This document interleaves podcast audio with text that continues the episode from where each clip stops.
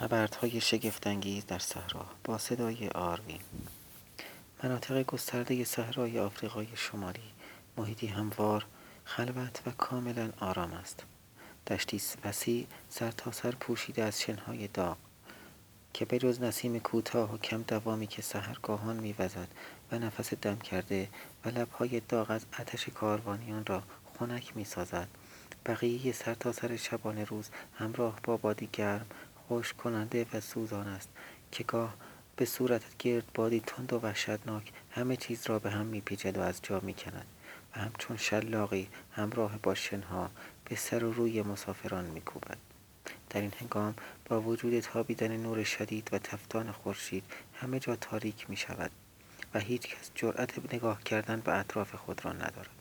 حتی نفس کشیدن هم خفقان آور و مشکل می گردد بعد از ساعتها خروش و توفندگی که گاه حتی چند شبانه روز به درازا می کشد پس از آرامشی کوتاه قشری از شن نرم به رنگ زرد کمرنگ بر همه چیز و همه جا حتی بر صورت و بالای پلک چشم رهگذران می نشیند بدین لحاظ مردم بومی همیشه سربندی امامه مانند از پارچه های نرم و نازک به دور سر خود دارند و به محض آغاز طوفان آن را به سر و صورت خود میپیچند تا از خطر کور شدن یا خفگی در امان بمانند.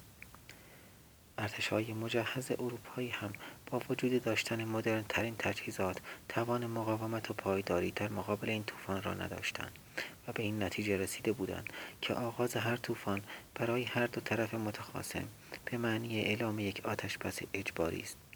زیرا هرگز کسی را یارای, را یارای جنگیدن در این محیط به خروش آمده از شنها نبود. کویر را نه راهی مشخص است و نه علامتی که جهت مقصد را نشان دهد. زیرا طوفان و گردبادهای شدیدش هر نوع جاده و علامتی را محو و نابود می سازد. لذا همیشه راهنمای کاروانیان بومی ستاره ها هستند.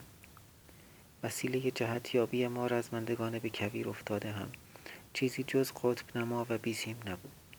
گرچه به هنگام طوفان حتی بیسیم ها هم از کار می افتادند بهترین وسیله حمل و نقل و ارتباط برای ما. به منظور طی این صحرای هموار و بی انتها وجود جیب و سایر وسایل موتوری به شرط تأمین کردن به موقع بنزین آنها بود. پس از مدتی ماندن در صحرا و خو گرفتن با سختی و کمبودهای این نوع زندگی سربازان رفاه طلب اروپایی را وادار به قناعت کردن با مختصر جیره جنگی و جویی کامل در مصرف آب خوراکی ساخته بود.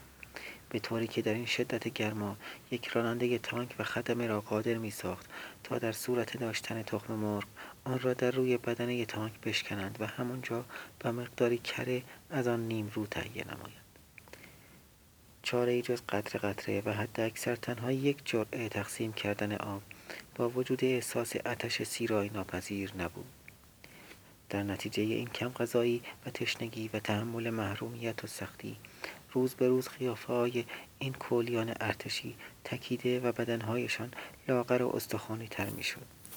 راه به علت راه گم کردن و حتی مدفون شدن گروه های تدارکات و معمورین حمل تغذیه در مسیر راه و در میان شنها یا تمام شدن سوخت و نرسیدن به موقع تانکرهای آب و بنزین.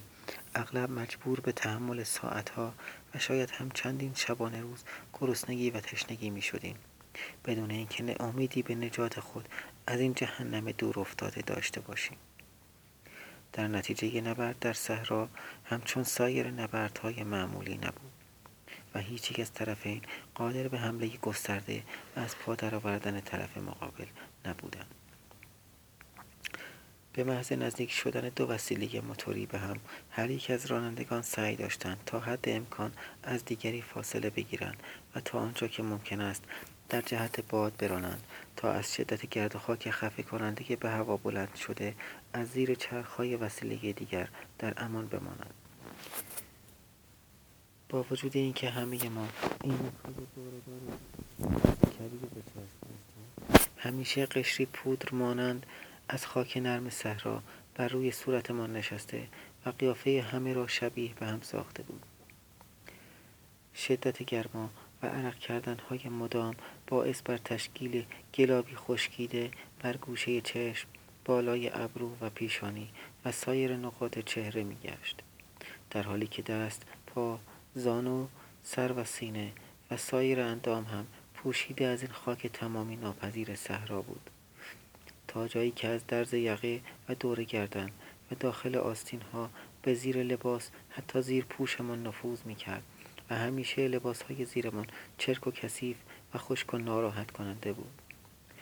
لابلای موها پوشیده از گرد و خاک و عرق و مدام زبر رو به هم بافته و به هم چسبیده بود. از همه بدتر مشکل نفس کشیدن و نیاز به صرفه مداوم از شدت این طوفان و گرد و خاک خفه کننده بود و تمامی نداشت. رانندگی کردن در کویر هم همراه با مشکلاتی فراوان به علت نفوذ و در بعضی موارد با فرو رفتن به میان شنها خروج وسیله مشکل و مدام چرخهایش بگزواد مینمود. که در صورت به کمک نرسیدن سایر وسایل موتوری یا افراد کمکی بیشتر فرو نشستن و در شنگیر کردنش حتمی بود در این میان عبور تانک های سنگین هم چندان آسان نبود و به علت وزن زیاد بیش از سایر وسایل در میان شنها می نشستند. به هنگام رانندگی در صحرا همیشه گویی نیمی از این شن بی انتها در میان هوا پراکنده است در نتیجه رانندگان چاره ای ندارند جز اینکه مدام از برف کنهای خود استفاده کنند. با وجود این همه مشکلات مشکل تهیه و مصرف آب مهمترین عامل ایزایی برای مسافرین است.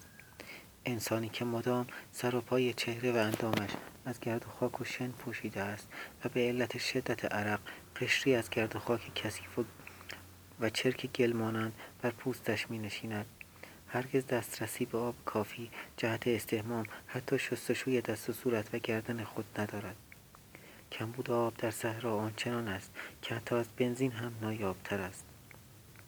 به هر نفر در صورت فراوانی آب و تدارک به موقع آب یک قمقمه جهت مصارف نوشیدن تهیه چای شستن سر و صورت دندان یا احیانا دست و پا می‌دهند.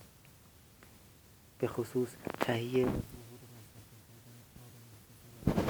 برای رانندگان جنبه حیاتی دارد پایان قسمت اول.